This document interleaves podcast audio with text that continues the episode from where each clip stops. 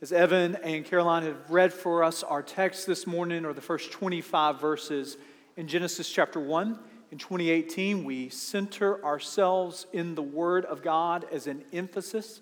For the spring semester, we're going to be looking at the first 11 chapters of book, uh, the book of Genesis, trying to think carefully about how He has spoken and what He has revealed to us that really sets the stage for all of Revelation from Genesis to Revelation, and it guides us as believers as we see Christ present even in these first 11 chapters. One of the rites of passages for boys, I, am not really sure that this translates to young girls. I, I, I wouldn't know, don't have young girls to, to be able to test this out on, but I know boys go through a playground rite of passage around six years old, seven year olds. Uh, usually it's kindergarten, first grade. And it really revolves around trying to get a pecking order of whose dad is the strongest. It's an important conversation to have. And, and it goes like this Hey, man, my dad can beat up your dad because my dad is a firefighter. Uh uh-uh, uh, uh-uh. My dad can beat up your dad because he's a police officer. No, my dad can beat up your dad because he's in the army. No, my dad can beat up your dad because he's a pastor. I have to voice that because my boys have never been able to say that. And so this is the only context. They've got to go really back. They've got to regress back. They have to kind of say things like, My dad was a backup quarterback for his high school football team, which just doesn't ring well in that uh, playground context there. First 25 verses of Genesis chapter 1 is a playground contest. Now, the playground is not 21st century controversies over evolution, intelligent design. That, that's not the playground. The, the first, uh, the ancient Near Eastern playground that these first 25 verses are spoken into is a battle between what creation account is actually true. You see, during the oral tradition that is behind these first 25 verses, and even the codification of, of Genesis chapter 1, verses 1 through 25, under the inspiration of the Holy Spirit, there were other rival creation counts that were vying for influence, and the other, uh, you know, really rivaling uh, creation myths that were, were floating around. And so you have in one corner the Egyptian creation accounts. You have in another corner the Babylonian creation accounts. You have in another corner the Canaanite creation accounts.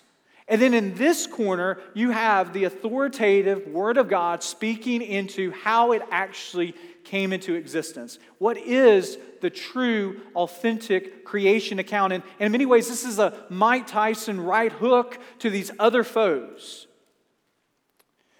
Now, we don't have the time, nor do we really need to become experts on Canaanite, Egyptian, Babylonian creation myths to understand Genesis chapter 1, but it is important to sort of contrast, to compare and contrast, at least just one. So, we'll, we'll let one of the foes come out of the corner and we'll size them up a little bit. So, so you can see how this creation account that you find, the authoritative Word of God, it, it compares and it really strikes down some of the prevailing viewpoints of that ancient Near Eastern world. So, the Babylonian creation account, you can read about this. This is not speculation. In the Enuma Elish, you have two gods that exist by themselves.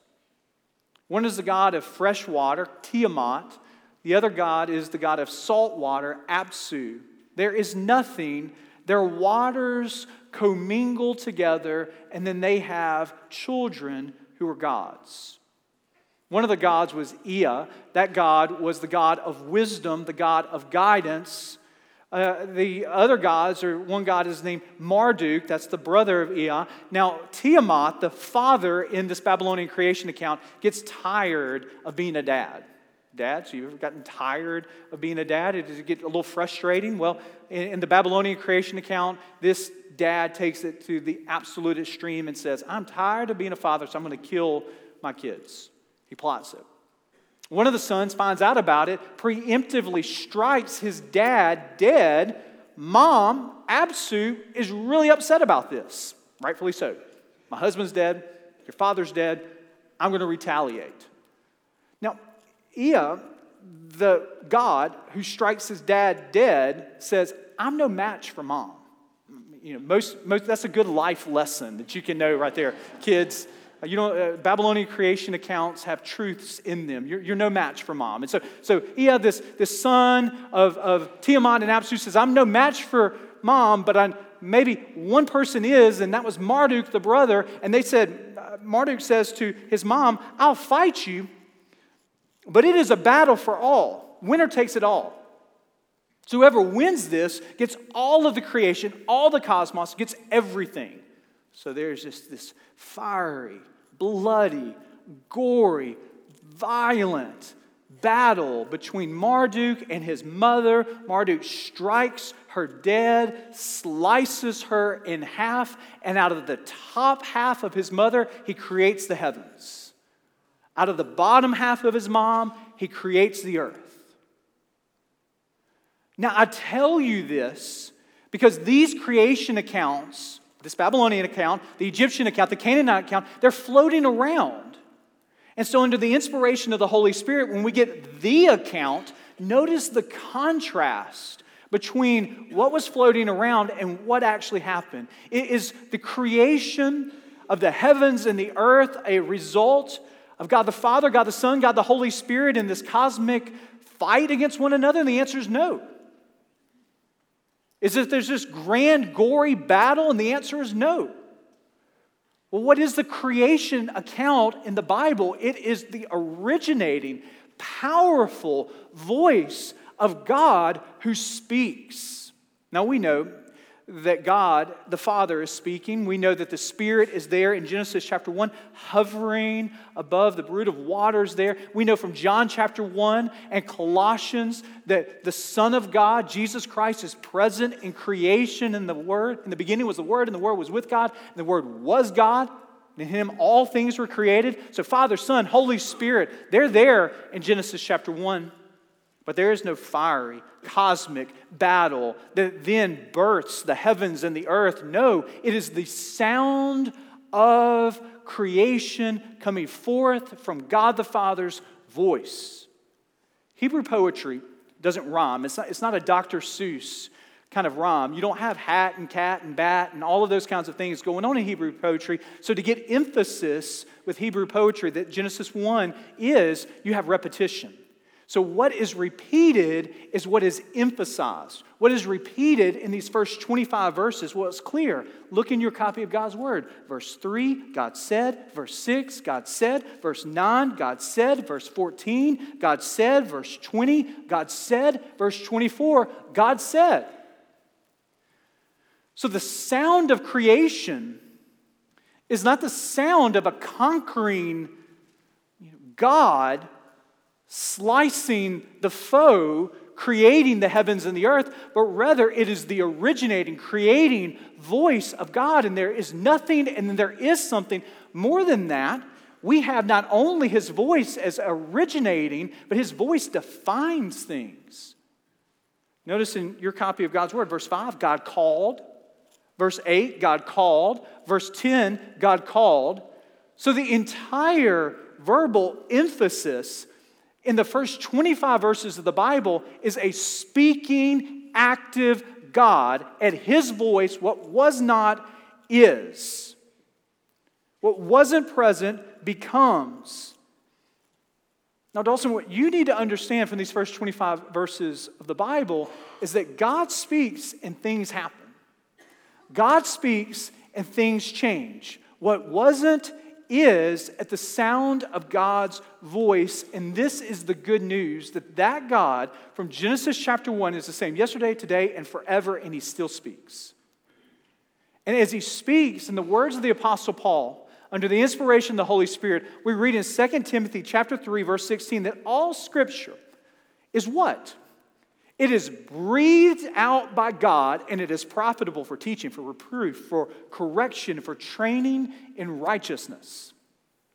So that word, or really that phrase, breathed out in the original language in the New Testament, it, it is actually a word that means the air that is physically expelled out of the lungs of God. So as God speaks in Genesis chapter 1, what Paul is telling us is that God speaks in his word, and as God spoke in Genesis 1, what wasn't becomes. So as God speaks in and through his word, what wasn't becomes. So, so, this is the power of His Word. It is an originating, creative Word that speaks into your life and to my life, and it changes things. I mean, Paul gives just a little bit of things that it changes. He says that when His Word goes forth, it is profitable. What is it profitable for, Paul? For teaching, it reproves, it corrects, it trains. So His Word does something. His word moves, His word changes, His word molds, His word corrects. Do you know that? Do you know people who are all talk and no action? Talk, talk, talk, talk, talk, talk, talk, talk, nothing changes. You know people that have all these grand aspirations to lose 40 pounds, and that's gone by like January the 5th. Talk, talk, talk, talk, no action. People at work, they say, I'm going to do this, I'm going to do this. No follow through with it. All of us are a little bit like that, but, but God, in His originating creative voice, He speaks and things happen. So there's power in His Word, and we must understand this. There's power in the Word to change lives, there's power in the Word to heal marriages, there's power in the Word to give guidance, there's power in the Word to comfort the brokenhearted, there's power in the Word to provide hope, there's power in the, world to, in the Word to topple any and every earthbound prejudice. His word works, and His word does something. Jim Saluda, he's a name you probably don't know. 1977, he's a traveling salesman for Kodak, finds himself in Massachusetts. Life is unbearable for him. He's contemplating uh, suicide in a Sheraton Inn there in Massachusetts. He comes to the end of his rope. He has been in a hotel room like that hundreds of times, hundreds of times. He's checked in and he's checked out, and he's ignored this little red bound Gideon Bible that sits in the nightstand beside him. He ignored it hundreds of times, but that night was different. He opened it up there on contemplating suicide, there when, when he's contemplating the note that he's going to leave in that hotel room, he opens up a note from God in Scripture from Genesis to Revelation. I don't know what passage he turned to, but there was something about the Word of God that began to speak in his life, and he gave his heart to the subject of the very Word of God, the Word of God, Jesus Christ. And this is what he says about it. Uh, he, he says, The Gideon Bible in the drawer at the Sheraton Inn in Sturbridge, Massachusetts, room 312. It changed and saved my life. Well, the ink didn't save his life. The red binding of that Bible did not save his life. The pages that those words were printed on did not save his life, but what saved his life was the subject of the book, and that is Jesus Christ, one who has spoken, one who is speaking, and one who will always speak. Do you know the power of his word? Do you know that when he spoke and there was nothing, there was already in Genesis 1 something from his word? You remember that story in John chapter 11? Jesus shows up on the scene four days late. There is Lazarus in the grave. And what does he say? He says, Lazarus, come forth. And at the sound of Jesus' word and voice, Lazarus comes up out of the grave. Jesus upon the cross, he says, What? It is finished, and the veil is torn. You, as a sinful human, separated from a holy God, at the sound of his word, substitutionary atonement is accomplished. And all of the sins of humanity placed upon him and captured in his death to be defeated by the voice of God that will raise the Son of God from the tomb. There's the sound of creation that I want you to discover in these first 25 verses, but there's more than that. I want you to see the symmetry of creation. Do you see the symmetry of creation? Go back, think about that opponent, that Babylonian creation account. Think about all the chaos. Think of the confusion. Think of the blood. Think of the gore. Think of all the rivalry, all the treachery that I told you just in that little synopsis of that one story that was floating around. And then notice the, the coolness, the calmness, the symmetry of creation that we have in these first 25 verses. Notice how on the first day, the second day, and the third day, you have the creation of an empty container, an empty form. And notice how three days later, that there is the filling of that empty form. There's something that is created that is filled. On the first day, the light and the darkness is created, it's empty. And then on the fourth day, the lights of the dark and the night, the sun and the moon fill the creation on the first day. Notice how on the second day there's the sea and the sky, but they're empty. Notice how on the fifth day the fish and the birds fill what was empty on the second day. Notice how on the third day the fertile earth, empty, is filled on the sixth day with land animals and humanity. And next week we'll talk about Adam and Eve. Notice the first day it's empty, the fourth day it's filled. The second day it's empty, the fifth day it's filled. The third day it's empty, the sixth day it's filled. These empty voids are filled on the Word of God. There's a principle. I mean, it's easy to sort of, I think, over spiritualizes. It's, easy to, to make sort of a, a, Easter reference here to three days later, what was lifeless is given life. I, I, obviously, the writer of the book of Genesis would not have had that in mind, but there is a pattern by which God works and God moves in this way. First day to fourth day, the container is filled with light and darkness. The sun and the moon fills it. The sea and the sky are filled with fish and birds. The earth is filled with animals and humans. And so there's a sense in which this is true of your life and in my life post Genesis chapter 3. So all of us after the fall of humanity are created in the image of God. No matter what ethnicity, no matter what racial background that you have or, or reality that you have, we are all created in the image of God. No matter what country we come from, all of us bear the Imago Dei. All of us have a, a dignity stamped upon us by our Creator. But all of us have fallen all of us are, are empty and void of what really has to fill us to give us earthly satisfaction and eternal life. What do I mean by that? Well, Ephesians chapter 2 says that we are dead in our sins. Colossians chapter 1 says that we're alienated and hostile to a holy God. So, all of us in this room are, are sort of dead men walking, dead women walking. All of us in this room are, we're on day one, day two, day three that have to be filled.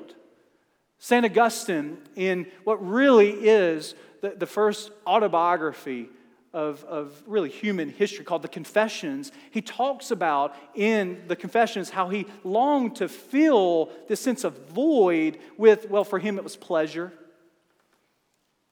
For him it was the pursuit of being this rhetorician, academic, fame, pleasure, and he feels it and he feels it. And he comes to this place where he realizes when he takes up and reads from the book of Romans that, that really all that he was longing to fill himself with could only be filled by the eternal God.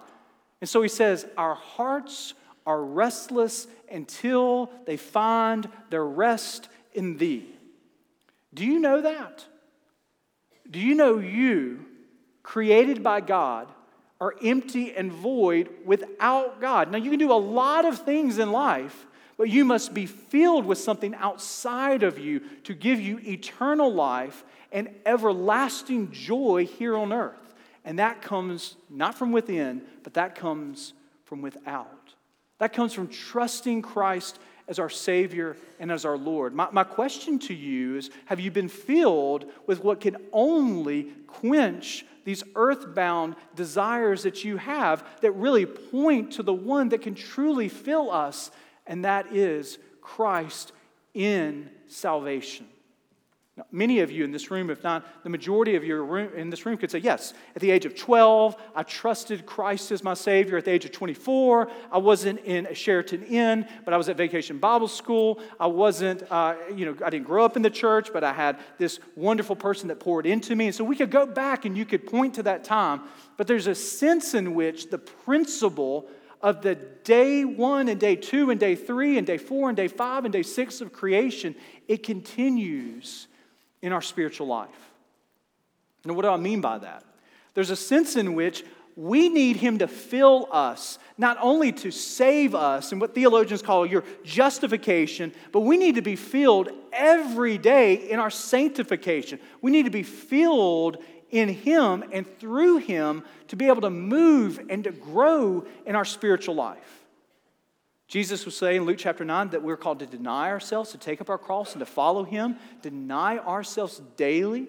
Jesus would say, John chapter 15, Jesus comes back to this theme and he says, I'm the vine, you're the branches.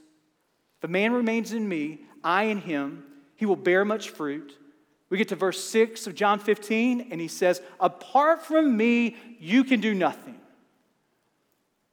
Well, apart from Him, we can't save ourselves, but there's a sense in which, apart from Him, we cannot grow in joy and patience and in love and joy and hope and peace. All of the fruit of the Spirit, that is something that is far from us in our own strength. So we must be filled with Him consistently, continuously to grow. I mean, Paul would come to this and he would say in Romans chapter 12, he says, Stop being conformed to the patterns of this world. I mean, that's the default. Stop being conformed to the patterns of this world, but be transformed in the, oh, King James, be ye transformed by the renewing of your mind. Then you'll be able to test and approve God's will for your life, His good, pleasing, and perfect will. There's some of you that are college students, there's some of you that are young adults, there's some of you that are single, and you're wondering, what is God's will for my life? What is His good, pleasing, and perfect will? And He gives us this pathway that apart from Him, we can't adequately know that. But if we're transformed by the renewing of our mind, if we abide in Him, He desires to lead us. So the question is are we being filled with the world or are we being filled by the Word? This is a question that all of us actually do answer whether or not we consciously, daily answer this. So you can't be neutral on this. You can't say, well, I'm just checking out of that. You, you actually are being filled by the standards, the values, the attitudes, the priorities, the prejudices of this world, or you're being filled by the Word of God. So, which one is it in your life and in my life? What are we feeding on? What are we feasting on? And if we, can, we, can we stop and reflect to what that does and how that changes all of us that are in this room? Do you remember, like nowadays, documentaries, they have a whole section at Sundance Film Festival, documentaries, or uh, you can go to Netflix and you can see just this host of genre of documentaries, but there was a time where that wasn't as prevalent in our society. And so, so one of the first, just real big documentaries that people had a little bit of cultural uh, voice and began to be spread, and people got to see it and, and talk about it, was a documentary from really maybe two decades now by Morgan Spurlock. Do you remember him? He had a documentary called Supersize Me. Do you remember that? Okay, so Supersize Me, if you didn't watch it, Morgan Spurlock said, for 30 days, I'm going to feast on nothing but the, the culinary gifts to our society of McDonald's. So 30 days, all he could eat were uh, chicken McNuggets, hot cakes, Big Macs, French fries. It's hard to say no to those French fries. I'm going to be honest with you. Uh, those are good. Those are good things. But for 30 days, all he ate was McDonald's. Now, the name came from a part of this experiment, this self experiment, that anytime he went through the drive through, anytime he went to the counter and he ordered for those 30 days, that if they said, Do you want that supersized? he would have to, by default, say, Yes, I want that super, uh, supersized. And so you can imagine after feasting for 30 days for, for every one of your meals on Big Macs and French fries and hotcakes and filet of fish and chicken McNuggets, what's going to happen? And so 30 days later, he weighs himself and he's 25 pounds heavier. His cholesterol goes from 168 to 225. His blood pressure goes from 130 over 105 to 150 over 90. He wasn't a picture of a healthy human being after 30 days of feasting upon highly processed, high fat, high sugar content processed food. Now, that's not surprising to us. I mean, you don't, you don't have to do a 30 day experiment to figure out that that's probably what's going to happen to you when you eat of the junk food of this world, that it would physically affect you.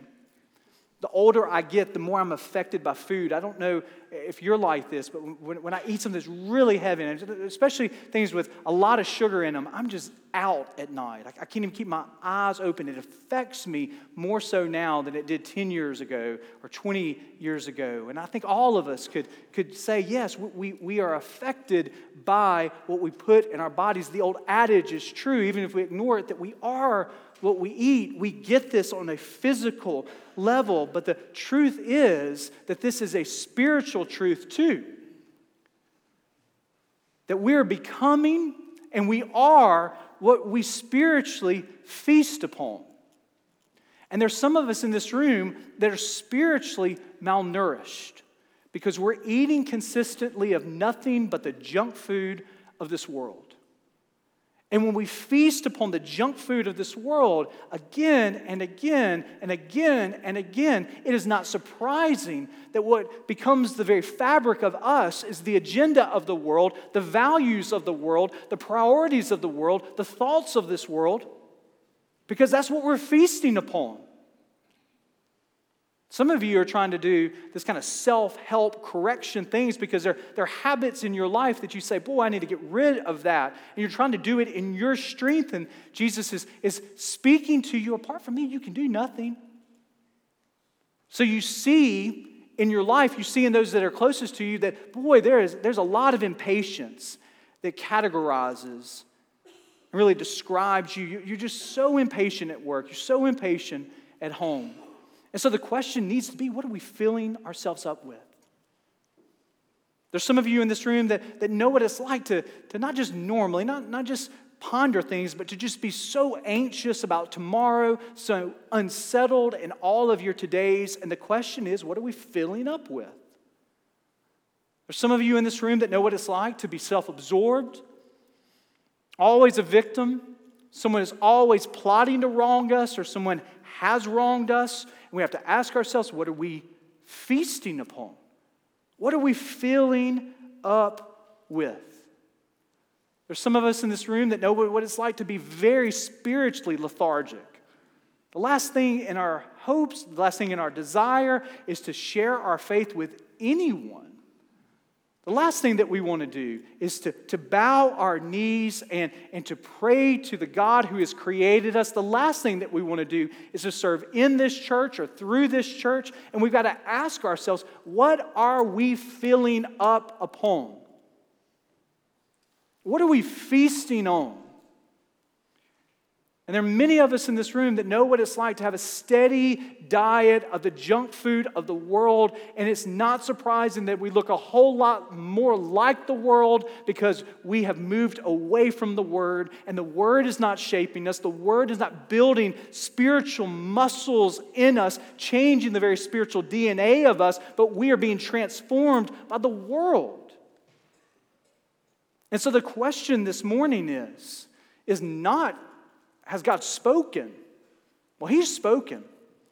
And when He speaks, the emptiness of the sky is filled with birds. The empty sea is filled with fish. The empty land is filled with animals. And He is the only one, Dawson, who can fill you with His peace that passes only all understanding.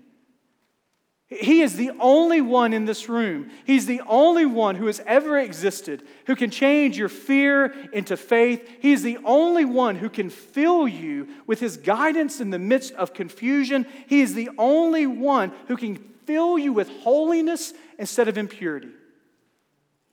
So, my question to me, first and foremost, as your pastor, my question to all of us in this room is what are we feasting upon? Are we feasting upon the world or are we feasting upon His Word? Let me just leave you with just some practical steps, real quickly. Is the Word of God a priority in your life? It won't accidentally be a priority. Have you set it as a priority? If it is a priority in your life, then you have a plan for the consistent ingestion of God's word. If you want it to be a priority, then you make a plan to feast upon His word. You say, Well, Pastor, what kind of plan would that be? Well, there, there are wonderful Googleable plans that you can look at. How can I feast upon God's word? But if you just want to start simply, I think the old adage of Billy Graham and advice to start in John chapter 1 and the next day go to John chapter 2 and the next day John chapter 3 is a great place to start feasting on His Word as a plan because why? It's a priority in your life.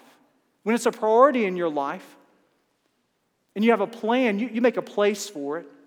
Oftentimes, just habits come because we have a physical place that we come back to. Sometimes that place can just be your commute in your vehicle. 10 minutes where we move away, we slice out this period of time that we're just not going to fill ourselves just with sports talk radio or just with the latest political uh, uh, opinions of the world, but we're going to feast upon His world, uh, on His Word, because why? It's a priority. We have a plan, so we make it a place. It might be going outside in the morning before the kids are up or, or, or the neighbors are scurrying about and you just go outside on your porch and you're looking into nature, and this is a place that is consecrated. It's a place that you're going to listen to his voice. If everyone maybe that couch right next to that, that, that lamp at night when everybody's asleep, and, and you feast and listen to his word. You have a place because you have a plan. You have a plan because it is a priority, and you ponder it. We don't just read the word, but we want to be doers of the word. To be a doer of the word, we just don't scarf it down like we're, we're going between soccer games and we've gone through a drive through and we throw the food back into the back and say, Eat real quickly. We got somewhere else to be. We don't just scarf down God's word, but we chew upon it, we ponder it, asking God to shape us and to mold us by His word, not the world. We ponder it because we have a place for it. We have a place for it because we have a plan for it. We have a plan for it because it is a priority in our life. And finally, we, we pray His Word. As we, as we listen to His Word, we listen to Him speak, we, we pray in His Word, through His Word, asking God to shape us, to apply His Word, be it John chapter 1 or Genesis chapter 1, to the, to, to the difficulties that we might face in that day at work the marriage that needs his healing hand, the prodigal who needs to come home,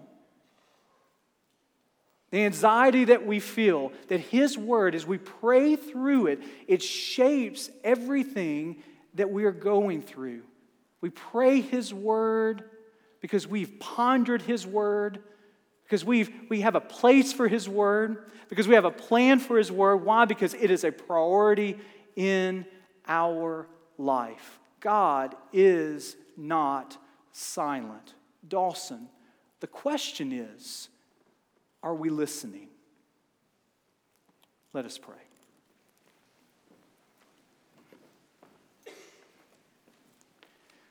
Gracious God, thank you that your word is an originating, creative word, that as you speak, things change. I pray for the person that is far from you this morning, that has never trusted you as Savior and Lord. May they hear your voice speaking, I love you, and I have sent my Son for you. Trust me as Savior. For those of us that have followed you decades ago or recently ago and months ago, may we hear your word speaking to us, that we are to listen consistently, to be word based, not world based, it is easy for us to get our priorities and agenda from the world and not have that come into any kind of comparison to the Word of God that is our foundation. So may we center ourselves in your Word, not only individually, but as a family of faith this morning. It's in your name, the name that speaks, the name of Christ Jesus, that we pray. Amen.